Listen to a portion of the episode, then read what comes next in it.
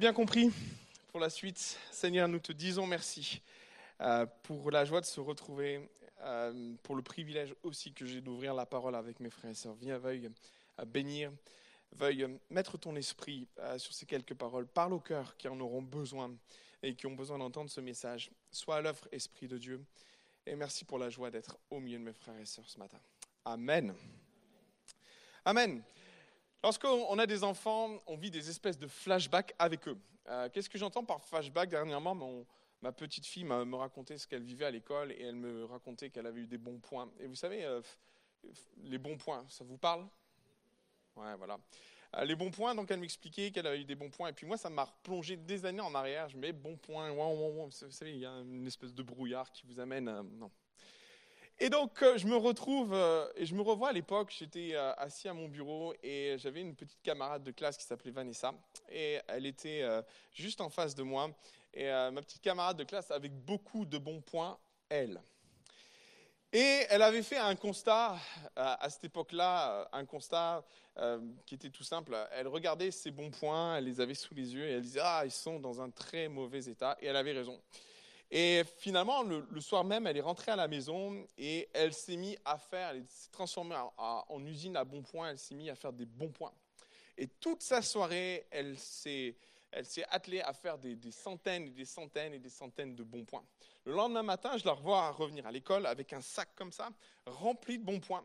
Et elle m'explique ce qu'elle a fait, et elle m'explique pourquoi elle a fait. Je dis, ah, c'est chouette, c'est super.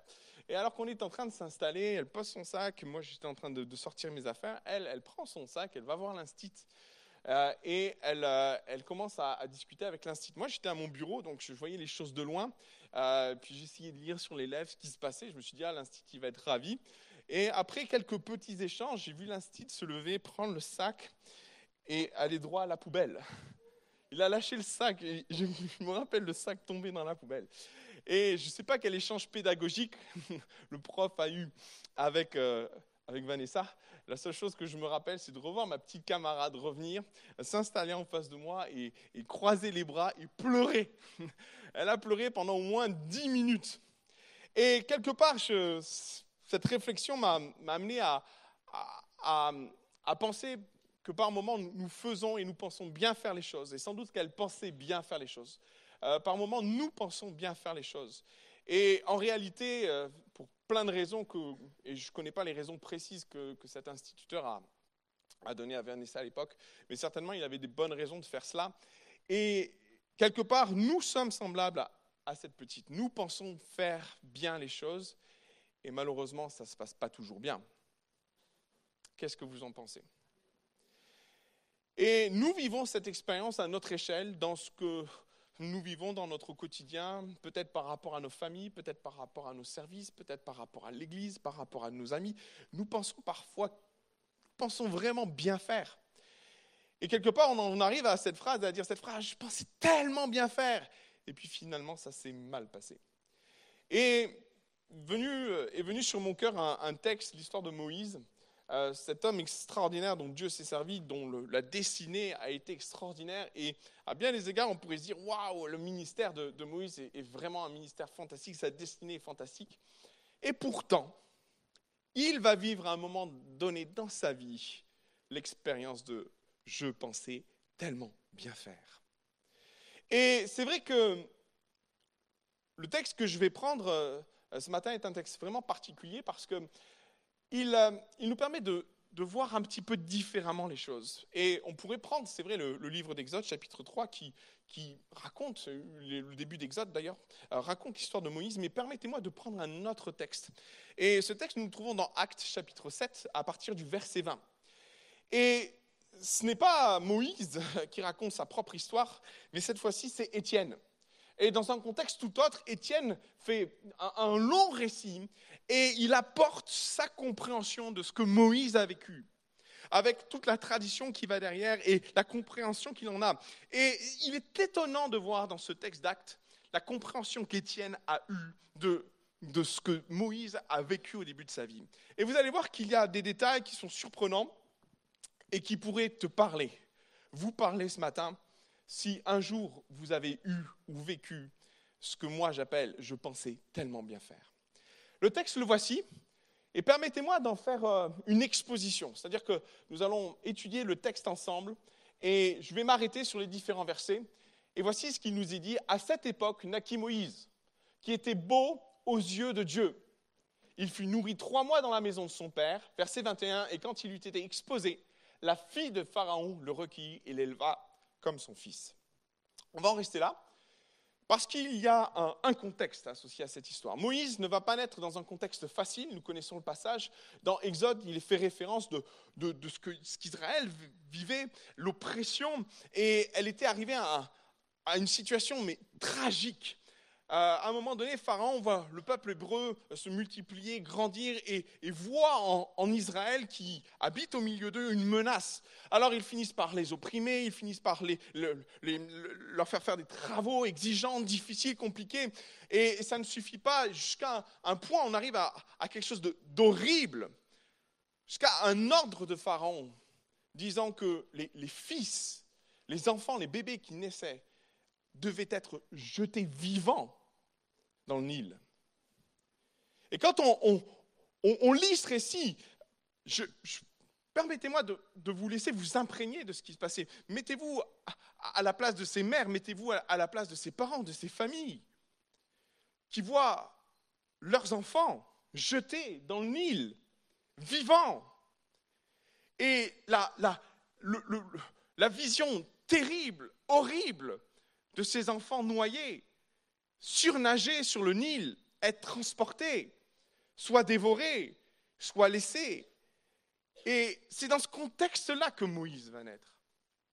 Et alors que la, terreur avait saisi le pays, une famille a décidé de, préserver cet enfant.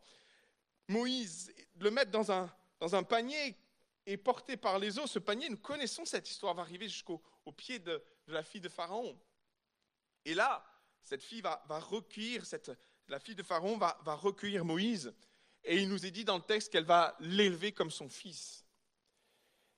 Cela dit, et c'est ce que nous dit Exode, c'est que pendant les toutes jeunes années de Moïse, Moïse va être en contact avec sa famille, sa véritable famille. Sa maman va s'en occuper, elle va le nourrir jusqu'à ce qu'il soit sevré. Et donc, cela m'amène à, à, une réflexion, une pensée toute simple, c'est celle que Moïse savait d'où il venait. Et c'est mon interprétation, peut-être vous pourriez me dire, peut-être pas, mais on a eu tellement de films qui nous amènent à penser le contraire. Mais à mon avis, dès le départ, Moïse savait d'où il venait. D'ailleurs, la fille de Pharaon, dans le, texte, dit qu'elle a compris de suite que cet enfant était un enfant d'hébreu. Et quelque part, à la cour de Pharaon, tout le monde a compris. Si la fille de Pharaon a compris que c'était un fils d'hébreu, elle-même avait compris. Et Pharaon avait compris, et la cour avait compris que cet enfant n'avait pas atterri comme ça et qu'il avait une histoire. Aussi, je crois et je suis convaincu de, cette réalité, Moïse a grandi tout en sachant d'où il venait. Aussi, ça laisse euh, supposer et envisager euh, quelques conflits intérieurs. Mettez-vous à la place de Moïse, il grandit à la cour de Pharaon, dans le luxe, dans la richesse, avec les honneurs, tout en sachant qu'il est hébreu lui-même. Et quelque part, je me suis souvent mis à la place de, ce garçon. Vivait-il une espèce de culpabilité à vivre dans la richesse tout en sachant que son peuple était maltraité? Vivait-il un, conflit d'identité parce qu'il grandit au milieu des Égyptiens et en même temps il sait d'où il vient, il sait quel sang coule dans ses veines? Et souvent il y a cet aspect-là qui, m'a interpellé dans la vie de Moïse, tout en sachant d'où il venait, il vivait dans un contexte tellement différent de, des siens. Et ce contexte, vous allez le voir dans la vie de Moïse et à la suite du texte, vous allez comprendre pourquoi je, partage ça, parce que ça va nous donner des réponses et des compréhensions pour, la suite. Verset 22, et c'est la suite de ce texte, Moïse fut instruit dans toute la sagesse des Égyptiens et il était puissant en parole et en œuvre. Moïse va grandir dans ce contexte-là, dans la cour du Pharaon, il va être élevé, enseigné, formé avec la, plus grande connaissance de l'époque. L'Égypte antique était une, nation, était un, pays avancé technologiquement dans la réflexion, dans les arts. Il a eu la meilleure éducation qu'un enfant pouvait avoir à l'époque. Formé aux arts militaires, formé à l'architecture. On sait que l'Égypte était tellement avancée en comparaison des, des, peuples qui étaient autour. Moïse a grandi dans ce contexte-là, a été formé, a été formé à la pensée égyptienne, à la, à la façon de voir les choses, tout en sachant lui-même qu'il était hébreu. Et regardez, il y a un détail qui, qui m'a interpellé. Et si on lit assez vite le texte, on pourrait passer outre, mais permettez-moi de m'arrêter. Verset 22, Moïse fut instruit dans toute la sagesse des Égyptiens et il était puissant en parole et en œuvre. Quand on lit ça, et si on va un peu vite, on oublie ce que Moïse va dire 40 ans plus tard, dans le désert, en face du buisson ardent. Alors que Dieu est en train d'appeler Moïse à sortir son, son peuple d'Égypte, Moïse va avancer tout un tas d'excuses pour ne pas y aller. Vous vous rappelez de ce texte? Et l'une des excuses que Moïse va dire, ça va apparaître. Ah, mon Seigneur, j'irai bien. Exode chapitre 3, verset 11. Je ne suis, je ne suis pas un homme qui ait la parole facile. Et ce n'est ni d'hier, ni d'avant-hier, ni même depuis que tu parles à ton serviteur. Car j'ai la bouche et la langue embarrassées. Là, on se dit, il y a quelque chose qu'on ne comprend pas. Parce que 40 ans auparavant, et c'est ce qu'Étienne nous dit, Moïse était un homme puissant en parole et en œuvre. 40 ans plus tard, on a l'impression qu'on ne parle pas au même gars. Le gars nous dit, ah non, mais là, moi, la parole, ça ne vient pas facilement, c'est compliqué. Et là, on se dit, mais qu'est-ce qui s'est passé? On en sourit. Mais on a le droit de se poser la question, comment Moïse pouvait être puissant en parole et 40 ans plus tard, nous retrouvons un homme qui n'est pas en mesure de s'adresser ni aux Hébreux, ni à Pharaon. Alors permettez-moi de vous donner une explication. Et cette explication va être importante pour la suite, car le bégaiement n'est pas une chose aussi évidente. Plusieurs études ont été faites à ce sujet et beaucoup sont arrivés à la conclusion que rapidement le problème du bégaiement apparaît chez les jeunes enfants. À partir de, de 6-7 ans, le problème est là présent. Mais il y a une partie de la population, une faible quantité de la population qui développe le bégaiement, non pas au début, mais progressivement alors qu'ils avancent dans leur vie, à la suite d'un choc émotionnel, d'une situation particulière, des adultes, alors qu'ils parlent correctement, peuvent développer un bégaiement. Et alors qu'ils commencent leur vie sans bégayer, au fur et à mesure, à la suite d'un choc émotionnel, ils peuvent perdre l'habilité de parler correctement. Et c'est sans doute l'explication que j'aimerais vous laisser ce matin ou cet après-midi par rapport à ce que Moïse a vécu. Sans doute que Moïse a vécu et a commencé sa vie avec une assurance. Oui, il était puissant en parole et en action et en œuvre, ce que nous dit la Bible. Sauf que, quelques temps après, à la suite d'un événement particulier, Moïse va perdre cette habilité. Alors, permettez-moi d'aller plus loin et d'étayer ma réflexion et d'étayer les, les, raisons pour lesquelles Moïse a perdu cette habilité. Verset 23. Il avait 40 ans lorsqu'il lui vint dans le cœur de visiter ses frères, les fils d'Israël. Ce verset-là est, est juste extraordinaire parce que comme je partageais, et je partage depuis le départ, il y a cette ambiguïté dans l'identité de Moïse. Moïse ne sait pas réellement qui il est. Il est égyptien, il grandit dans une culture, il est éduqué, il est formé, il va aux plus grandes écoles, il est imprégné de la philosophie égyptienne et en même temps, il sait d'où il vient, il sait qu'il est hébreu, il sait où sont ses frères et sa famille. Et à l'âge de 40 ans, il y a un trouble en lui qui l'amène à dire Qui suis-je? Où sont mes origines? À qui j'appartiens? Peut-être même il vivait ça mal parce que peut-être à la cour de Pharaon, il n'était peut-être pas considéré comme égyptien. Et peut-être que quand il allait auprès de ses frères hébreux, parce qu'il ne vivait pas avec eux, il n'était pas non plus considéré comme un hébreu. Alors comment se placer, comment situer Moïse est, est, sans doute torturé dans son identité, dans la compréhension qu'il est. Est-ce que je suis juif? Est-ce que je suis hébreu? Ou est-ce que je suis égyptien? Et pendant 40 ans, peut-être il a vécu cette ambiguïté de savoir qui il est jusqu'au jour où, à un moment donné, dans son cœur, et je le comprends, et ça arrive à tellement de personnes qui cherchent qui ils sont. Dans son cœur, il, y a, se passe quelque chose, mais je, je veux comprendre qui je suis. Je veux comprendre d'où je viens. Et lui qui a grandi à la cour de Pharaon, peut-être isolé, dans un contexte protégé, va décider un jour d'aller voir ses frères. Maintenant, regardez l'ambiguïté. Parce que il n'y va pas franchement quand même. Et c'est là que le terme est, fin et subtil. Alors oui, il a le cœur d'aller visiter ses frères, sauf qu'il ne fait que les visiter. Je ne sais pas si vous jouez au Monopoly, euh, vous avez la case prison. Vous avez deux occasions d'aller à, la case prison. Soit vous piochez la carte chance, qui n'en est pas une, et qui vous dit allez en prison, et là vous devez attendre trois tours. Ça vous parle? Hein. Soit bah, vous vous lancez les dés et vous passez par la case prison qui n'est qu'une simple visite.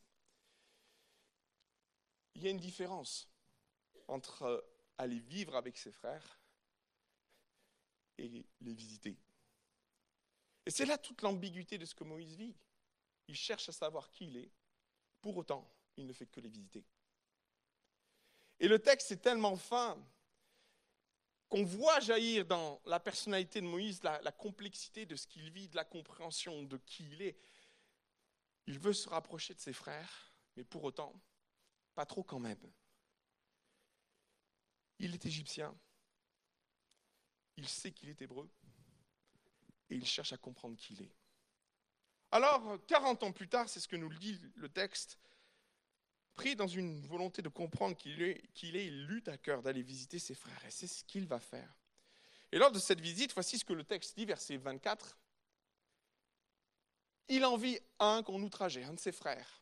Et prenant sa défense, il vengea celui qui était maltraité et frappa donc l'Égyptien. Et nous connaissons ce passage, il va le tuer, il va essayer de dissimuler, mais en réalité, les choses vont se répandre. Qu'est-ce qui se passe? Moïse est en simple visite et il voit un de ses frères être battu. Et souvent, quand on, a une interprétation rapide de ce texte, on pourrait dire et dire Ah, Moïse, assassin criminel. Et c'est souvent comme ça qu'on a présenté Moïse dans ce contexte-là. Sauf que je me permets de nous replonger dans le contexte. Israël est opprimé. Israël est oppressé.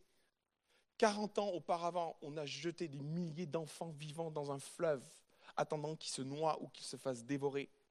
Chaque jour mouraient des juifs, chaque jour mouraient des hommes sur les champs ou dans les, chantiers. Et c'était la tragédie que vivait ce peuple. Alors certains pourraient me dire, ah, Moïse a, a, dû culpabiliser de la mort. Je vais vous dire une chose, Moïse n'a jamais culpabilisé de la mort de cet Égyptien. Et il ne s'est jamais vu comme un assassin non plus. Par contre, dans le cœur de Moïse, il s'est passé quelque chose ce jour-là. Il est allé au secours de ses frères. Et là où certains pourraient voir un, assassin, le peuple d'Israël pouvait éventuellement voir dans l'action de Moïse une délivrance et un héros. Et quelque part, c'est sans doute ce que Moïse a pensé ce jour-là. Oh, il ne s'est pas vu en assassin. Oh, il n'a pas culpabilisé d'avoir tué cet Égyptien. Attention, je ne suis pas en train de dire que c'est bien ou pas bien ce qu'il a fait. Mais dans le contexte, il faut comprendre que l'action de Moïse était une action héroïque. Et sans doute que Moïse a perçu les choses de cette façon-là. Il a pris la défense d'un de ses frères.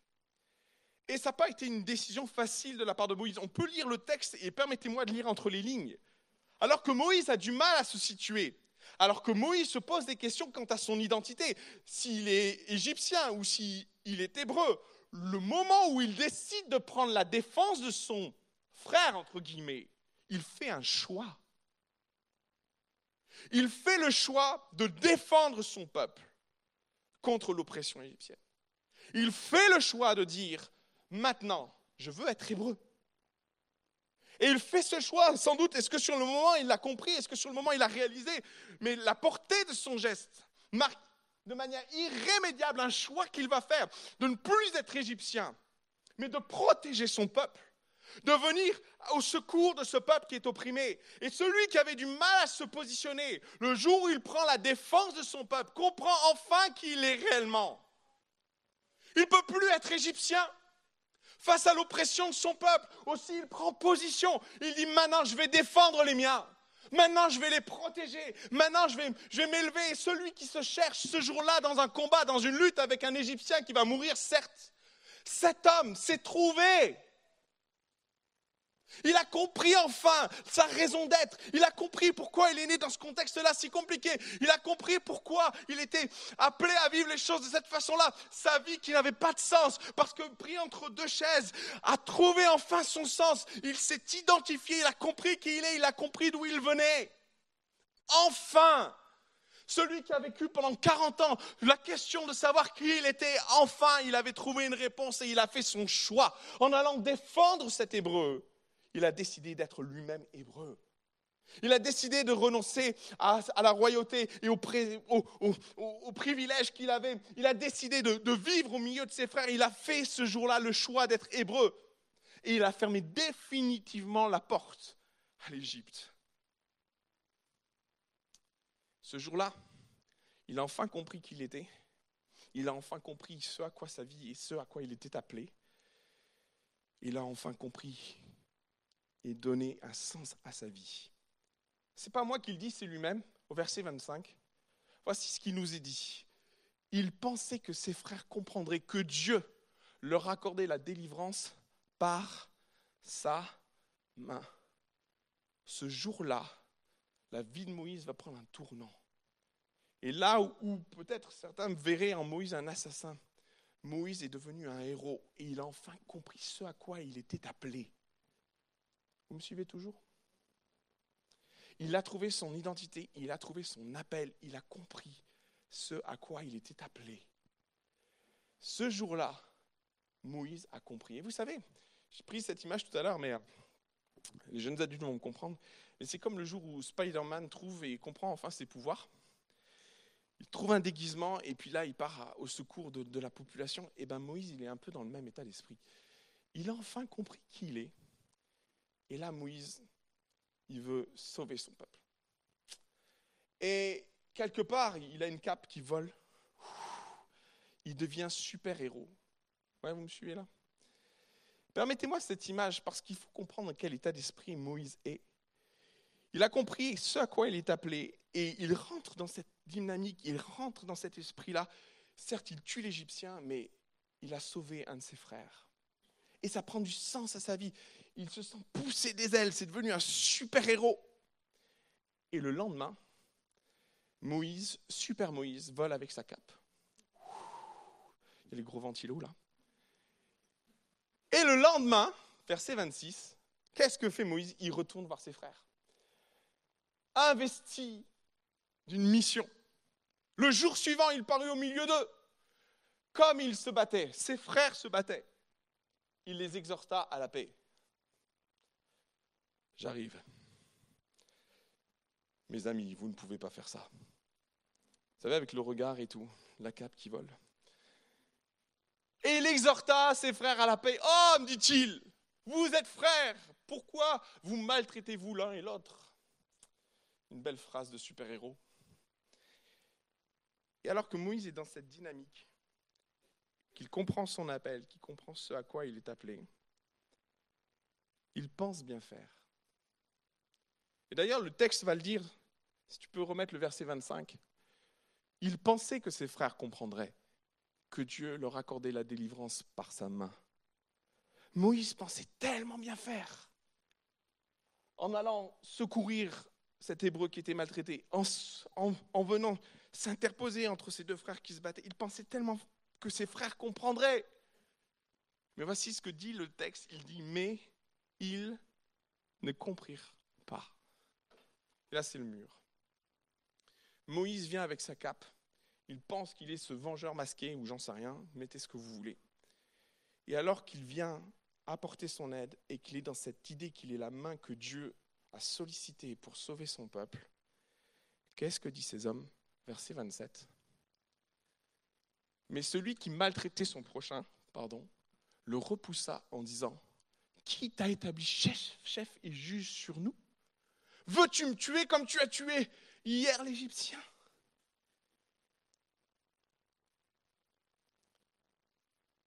Moïse a fait un choix d'abandonner ses privilèges, d'abandonner sa position, d'abandonner son univers. Il a fait le choix enfin d'être un hébreu. Il a fait le choix d'être celui que Dieu sollicite pour sauver son peuple. Ça lui a coûté quand même.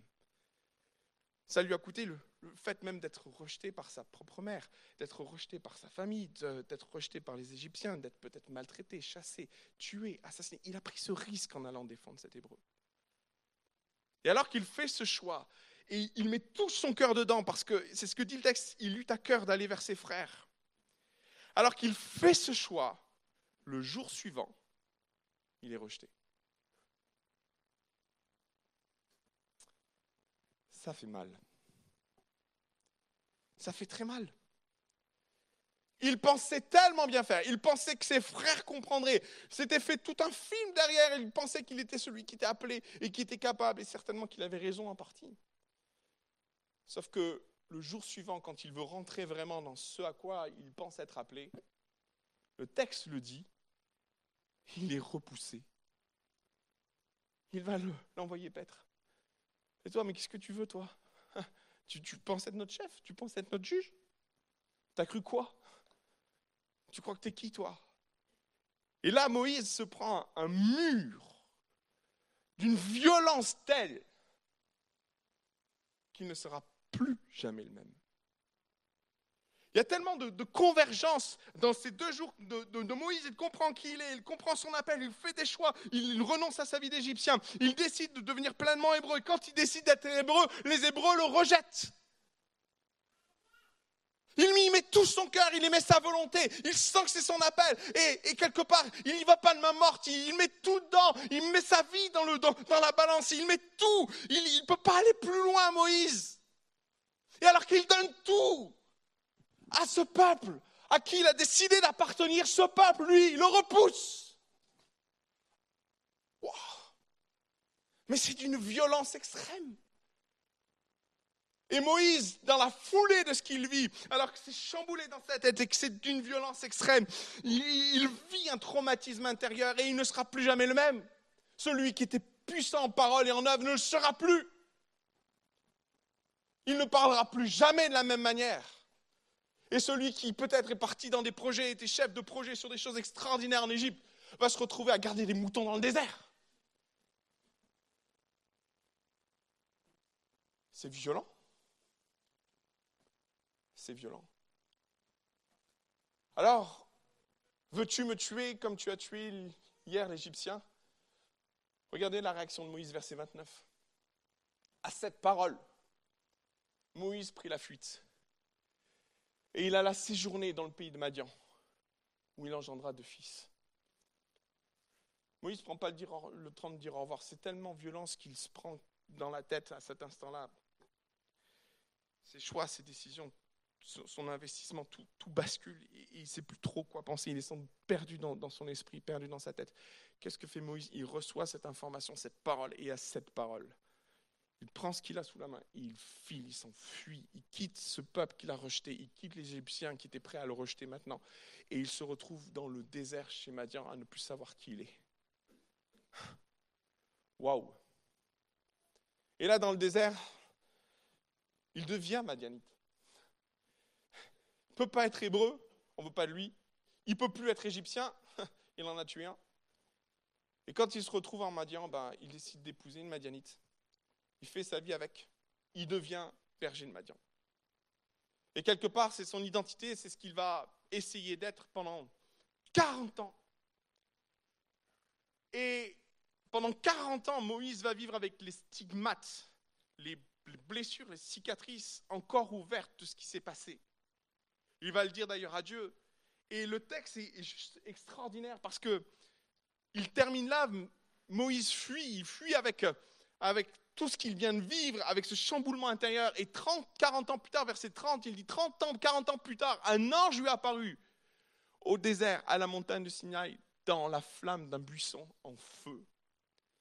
Et là, on a l'impression que la vie de Moïse s'est arrêtée là. Vous savez, des fois, on vit des événements dans nos vies qui font que quelque part, notre vie semble être un, un peu en suspens, comme arrêtée à cet événement. Et c'est exactement ce que Moïse va vivre. Il va passer 40 ans dans le désert de Madian, mais où quelque part sa vie va être en, en suspens, entre parenthèses. Et Moïse ne va pas évoluer plus que ça. Il va rester dans le désert, il va garder les moutons, il va s'occuper du, du troupeau de son beau-père Jétro. Il va avoir deux enfants. Et pendant toutes ces années, il va cultiver, ou en tout cas, il va ruminer ce qui s'est passé auprès des Hébreux, sans comprendre pourquoi. Lui qui pensait bien faire. Et il va vivre avec les, les blessures et les conséquences de ce qui s'est passé. En une journée, tout a basculé.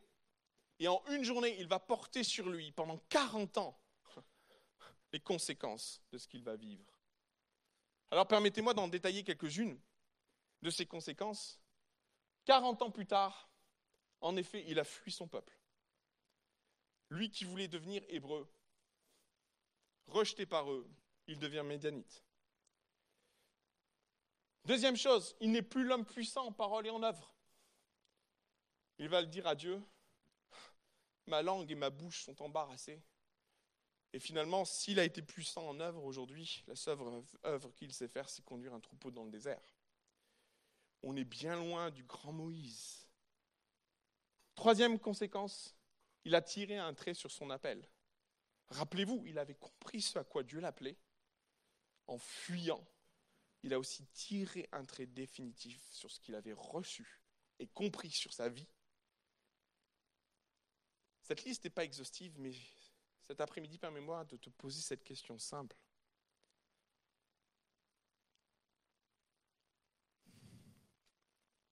Quelles sont les conséquences dans ta vie? Peut-être as-tu été rejeté, peut-être as-tu compris qu'à un moment donné tu pensais bien faire. Et ça t'a blessé profondément.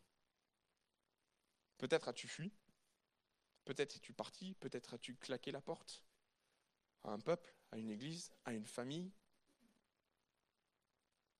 Peut-être dans ton cœur, tu vois encore les stigmates, tu es craintif, tu ne fais pas confiance, tu as peur.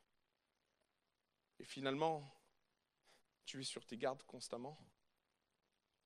Et quelque part, et si je devais terminer ce texte, ce descriptif, tu as aussi tiré à sur l'appel que tu avais reçu des années hein, auparavant. Parce que dans ces conditions-là, et ayant souffert comme tu as souffert, bah, c'est tellement plus simple de dire adieu à quelque chose qui nous a fait mal. Alors on comprend mieux pourquoi, des années plus tard, 40 ans plus tard, lorsque le buisson ardent se met en feu devant Moïse, lorsqu'un ange se présente devant Moïse, Moïse est réticent. Un chapitre et demi d'explication où Dieu est en train de motiver à Moïse. Vous imaginez un buisson ardent qui parle moi, ça ne m'est pas arrivé souvent, j'imagine que vous aussi. Ça aurait dû être suffisant pour laisser penser à Moïse que Dieu était en train de lui parler et que l'appel était réel. Sauf qu'il a fallu beaucoup plus que ça. Et il y a eu un échange, un dialogue. Et quand Dieu dit à Moïse, tu iras sauver mon peuple, tu le sortiras d'Égypte, ah non, surtout pas. Mais on comprend mieux. Vous savez, c'est un réflexe que de ne pas aller vers là où on a déjà souffert on n'est pas fou. Moïse s'est pris une tarniole, il ne va pas y retourner. Et qui irait et qui ferait ça? Il a déjà essayé de secourir son peuple. Et dans les dialogues, on, voit toute la problématique de Moïse ressortir. Ah, mais le peuple ne me croira pas. Bien sûr, ils ne l'ont pas cru une fois. Il sait de quoi il parle, Moïse. Et puis tout l'environnement, tout ce que Moïse met sur la table fait référence à ce fameux jour où sa vie a basculé, où cet homme puissant en parole et en œuvre va dégringoler de sa stature, de sa hauteur. Moïse est profondément blessé. Et quand Dieu lui dit, bah, retourne là où tu as échoué, Moïse dit, non, surtout pas. Ça a tellement été violent. Tellement été violent. ça a été tellement dur que quand bien même Dieu lui dit d'y aller, lui dit non. Il faut que Dieu se mette en colère. Maintenant, ça suffit, Moïse, tu vas faire ce que je te dis. Bon, ok.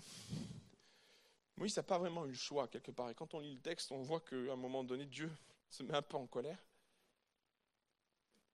Et cet après-midi, je voudrais t'interpeller sur l'état de ce que tu vis dans ton cœur et là où tu en es.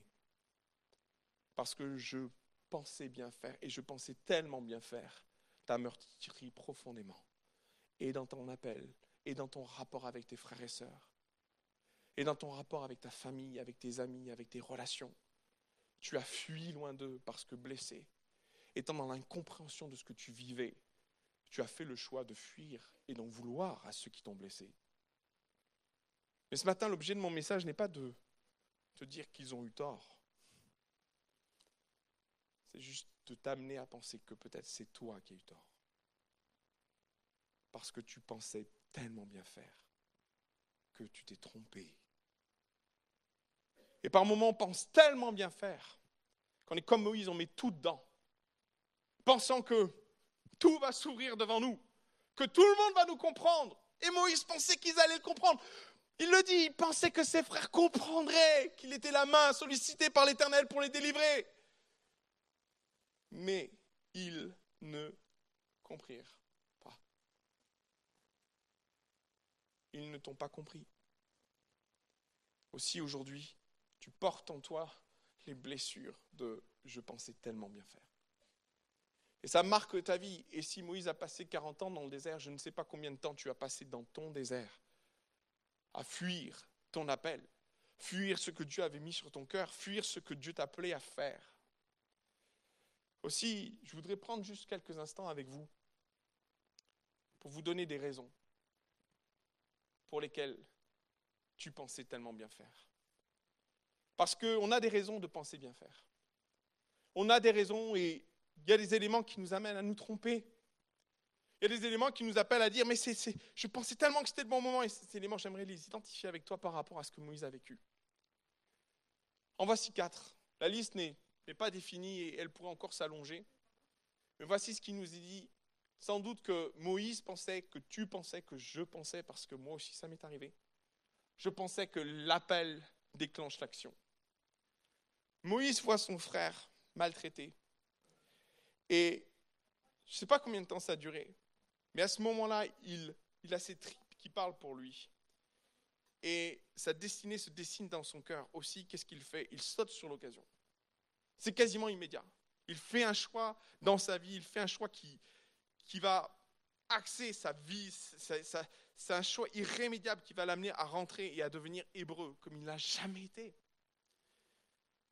Sauf que ce n'était pas le temps. Ce n'était pas le moment. Et, et souvent, on, on, saute sur les occasions, on, sent l'appel de Dieu, on sent le, le, le, le besoin. Quelque part, c'est tellement puissant des fois de vivre ce sentiment. On pense tellement bien faire que quelque part, on, on est dans, dans l'instantané de la réaction. Et Moïse est dans l'instantané de ce qu'il reçoit aussi. Il va vite, il va trop vite. Il tue un homme. Sauf que ça a déclenché tout un tas de choses. Et celui qui est en effet appelé à délivrer son peuple va trop vite. Et il prend le mur. Le mur d'incompréhension des siens. L'opposition des Égyptiens, forcément. Et quelque part, il passe à côté. Parce que le plan, c'était 40 ans plus tard. C'est long. Et bien souvent, on reçoit l'appel de Dieu et on ne voit que le fruit de cet appel que des années plus tard. Et quand on ne voit pas le fruit de notre appel dans la foulée ou dans le de suite, on se dit, ah ben, peut-être on s'est trompé, peut-être on a fait une erreur. Et Moïse sans doute a dû penser que c'était une erreur. Non, il ne s'est pas trompé. Il est juste allé trop vite. Notre appel et son déclenchement ne sont pas forcément simultanés. Il y a bien souvent un décalage entre ce qu'on reçoit et l'accomplissement de ce qu'on reçoit. Et ça a été une des causes de je pensais bien faire de Moïse. Il pensait que les choses devaient s'accomplir de suite. Et lui se voyait déjà en train de sortir l'Égypte. Oui. Il a ramassé son cœur à la petite cuillère dans le désert. Je pensais tellement bien faire. Deuxième raison, il pensait connaître la tâche. Moïse a, grandi et a été éduqué dans la plus grande école de l'Antiquité, école égyptienne en stratégie militaire, en construction de projets. Moïse a été formé au leadership de l'époque. Et là, qu'est-ce que Moïse pouvait penser à un moment donné Il comprend, mais pourquoi je suis passé par là? Pourquoi j'ai été formé à cette école? Il saisit à un moment donné, dans, cet éclair d'action où, il voit son frère blessé, il dit, ça y est, j'ai compris, c'est ce à quoi Dieu m'appelle, j'ai été formé pour ça, j'ai été formé pour sortir mon, mon peuple d'Égypte. J'ai suivi les, plus grandes formations militaires et, et je vais mettre ça en œuvre. Ouais. Oui. Il pensait connaître la tâche. Sauf que Dieu n'avait pas besoin d'un stratège militaire. Il avait besoin d'un berger. Ouais. Et par moments, on vient avec nos idées arrêtées sur comment il faut faire les choses. Jusqu'au moment où Dieu prend le contrôle. Et il nous dit, bon, tes stratégies militaires, tu les laisses de côté. Laisse-moi m'en occuper et toi, occupe-toi de mon peuple. Par moments, on pense avoir les compétences. Et les compétences, mes amis, ou ce que l'on pense de nous et de nos capacités peuvent être un piège. Un piège. On pense être à la hauteur. Tu parles. Tu parles. Moïse sans doute pensait qu'il était à la hauteur. C'était pas ce que Dieu attendait de lui. Troisième chose, il pensait sans doute que c'était le bon moment pour le projet. Euh, nous pouvons être prêts. Allez, admettons que Moïse soit prêt. Manifestement, le peuple, lui, ne l'était pas. Oui, c'est un paramètre auquel on ne pense pas. Quand on se lance dans un projet, dans un appel ou dans ce qu'on a reçu de la part de Dieu ou dans une idée de bien faire, on se dit bah forcément tout va s'ouvrir devant nous. Ben voyons. Non, c'est pas si simple. Si nous avons notre part, il y a le timing de Dieu là-dedans et les dispositions et les choses que Dieu permet qu'il faut qu'il se mette en place pour favoriser. il y a le timing de Dieu. Aussi sans doute, et peut-être Moïse était prêt. Je n'y crois pas trop, mais admettons, Israël n'était pas prêt. Ils n'ont pas compris. Ils n'ont pas compris que le libérateur était là. Ils ne l'ont pas vu en lui. Mauvais timing. Et par moments, il faut que Dieu ouvre les portes et c'est Dieu qui a ouvert la porte, mes frères et sœurs. Moïse a, essayé d'ouvrir la porte lui-même. Et quand il l'a fait, waouh, il a fui. Mais quand Dieu l'a fait, c'est Israël qui est sorti d'Égypte. Dernière compréhension de ce qui nous amène à faire cette erreur. Je pensais tellement bien faire parce que il pensait peut-être être la personne idéale pour. Qu'est-ce que je veux dire par là? Dieu partage pas sa gloire, mes amis.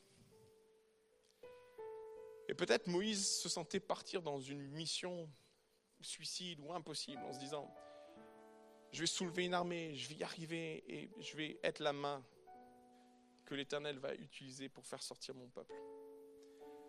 Sauf que 40 ans plus tard, ce n'est pas Moïse qui a fait sortir son peuple d'Égypte, c'est Dieu. C'est Dieu. Moïse a communiqué, Moïse a parlé, Moïse a été l'interprète, il a fait le lien. Mais c'est l'Éternel qui a envoyé les dix plaies. C'est l'Éternel qui a fait plier le genou du Pharaon. Moïse a été un instrument.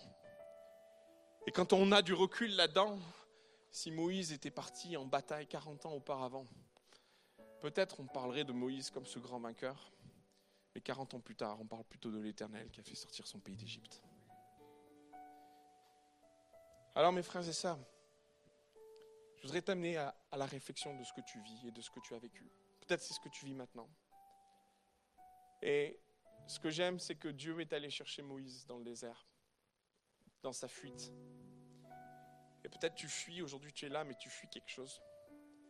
Tu fuis une blessure qui a été provoquée par je pensais tellement bien faire.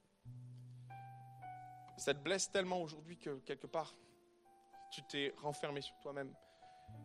Tu as peut-être coupé les plombs. Tu, te protèges de tes frères et sœurs même. Ah, surtout pas, ah non, je veux plus retravailler dans l'église, je veux plus servir. Ah, c'est trop douloureux, trop d'incompréhension, oh, trop mal. Tu es un peu comme Moïse, que Dieu vient chercher. Et quelque part, tu es blessé. Tu es meurtri, tu es même peut-être traumatisé. Tu n'as peut-être pas perdu la parole comme Moïse l'a perdu, mais au fond de toi, ça fait tellement mal que le réflexe de protection t'a mis au large de tes frères et sœurs, au large de l'église. Tu viens à l'église, tu t'installes et puis tu repars. Puis c'est tellement facile de vivre comme ça, surtout pas de communication, surtout ne parlons pas. On pourrait vivre le je pensais tellement bien faire. Oui, tu es comme Moïse, tu veux juste pas revivre ça et je le comprends. Maintenant, pose-toi bien la question, est-ce cela ce que Dieu veut pour ta vie? Est-ce là le projet que Dieu a pour toi? Blessé une première fois Penses-tu que Dieu veut te voir meurtri toute ta vie, passer à côté de son plan et de son projet? Penses-tu que Dieu veut encore te voir refuser, renier, rejeter, fuir encore? Si la fuite est ta solution, Dieu en a une autre pour toi. Dieu a un autre projet pour ta vie. Envisage les choses différemment.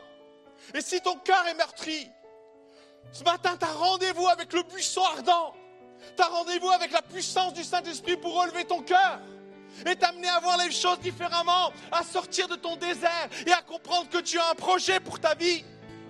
T'amener à comprendre que ce qui t'a blessé peut-être des années auparavant, dans un autre contexte, où Dieu a fait le travail qu'il avait besoin de faire avec toi, a mis en place les choses qu'il devait mettre en place, a préparé le projet pour toi et à être celui qui ouvrira la mer rouge devant toi. c'est un autre temps, c'est un autre défi. C'est son combat et c'est plus le tien. Et si ce matin, Dieu venait penser ton cœur et te dire, mon enfant, il est temps que tu sortes de Madian pour entrer dans ton projet. On va baisser nos têtes quelques instants. Je vais inviter l'équipe à, s'approcher. On va prendre un, temps, un court appel. Ce matin, j'ai vraiment à cœur de, de prier avec toi, mon frère, ma soeur. On ne pourra pas faire venir tout le monde, ce n'est pas l'objectif, mais je voudrais t'interpeller sur l'état de ton cœur. Et dans quel état tu te trouves? Et peut-être ce matin, tu as rendez-vous avec Jésus auprès du buisson ardent. Y a du miraculeux dans ce buisson ardent.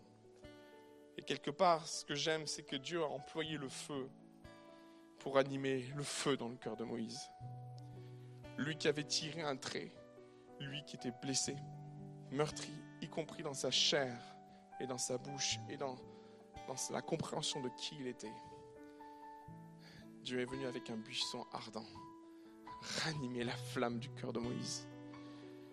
Et si ce matin, Dieu voulait ranimer la flamme qui s'est éteinte parce que tu pensais tellement bien faire, Tu es blessé. Je le comprends. J'ai été blessé aussi. Tu es meurtri. Et tu paies encore peut-être dans ton corps, dans ton être, les conséquences de ce que tu as vécu.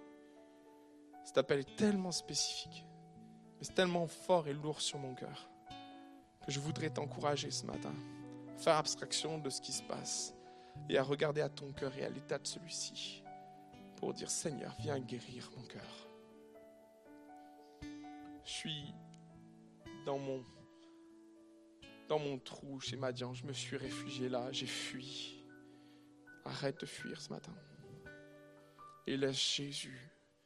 Laisse le Seigneur, laisse le Saint-Esprit, le feu du Saint-Esprit ranimer ton cœur.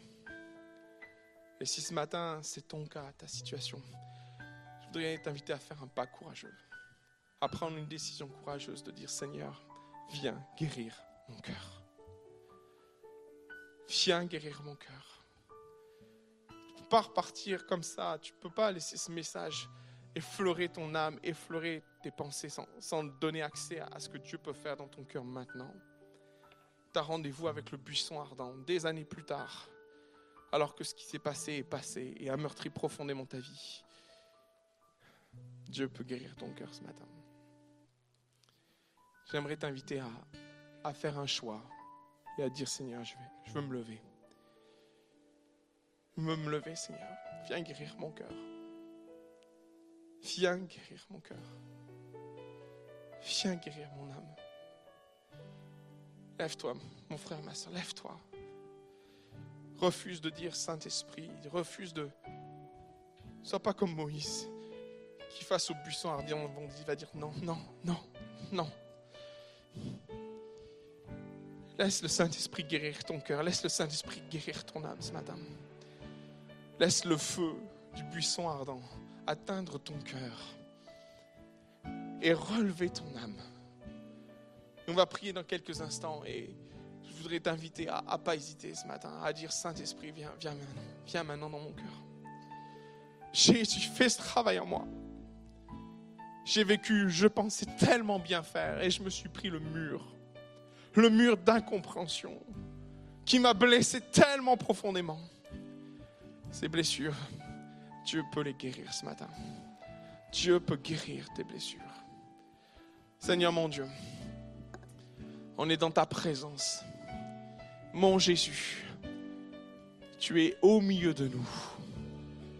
Et par la puissance du Saint-Esprit, je prie pour que ces âmes brisées, ces cœurs brisés, trouvent le réconfort auprès de toi. Trouvent la chaleur de ton amour. Trouve en toi le secours et la grâce que tu veux déverser sur eux. Ô mon Jésus, viens guérir ce matin. Viens guérir, passe au milieu de nous.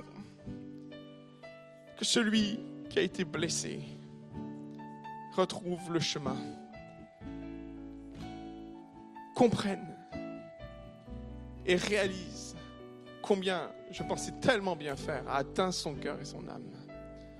Seigneur mon Dieu, bénis, passe au milieu de nous. Au nom de Jésus. Au nom de Jésus. Amen. Et Amen. Alléluia. Vous voulez bien qu'on chante un dernier chant ensemble? On va louer Jésus.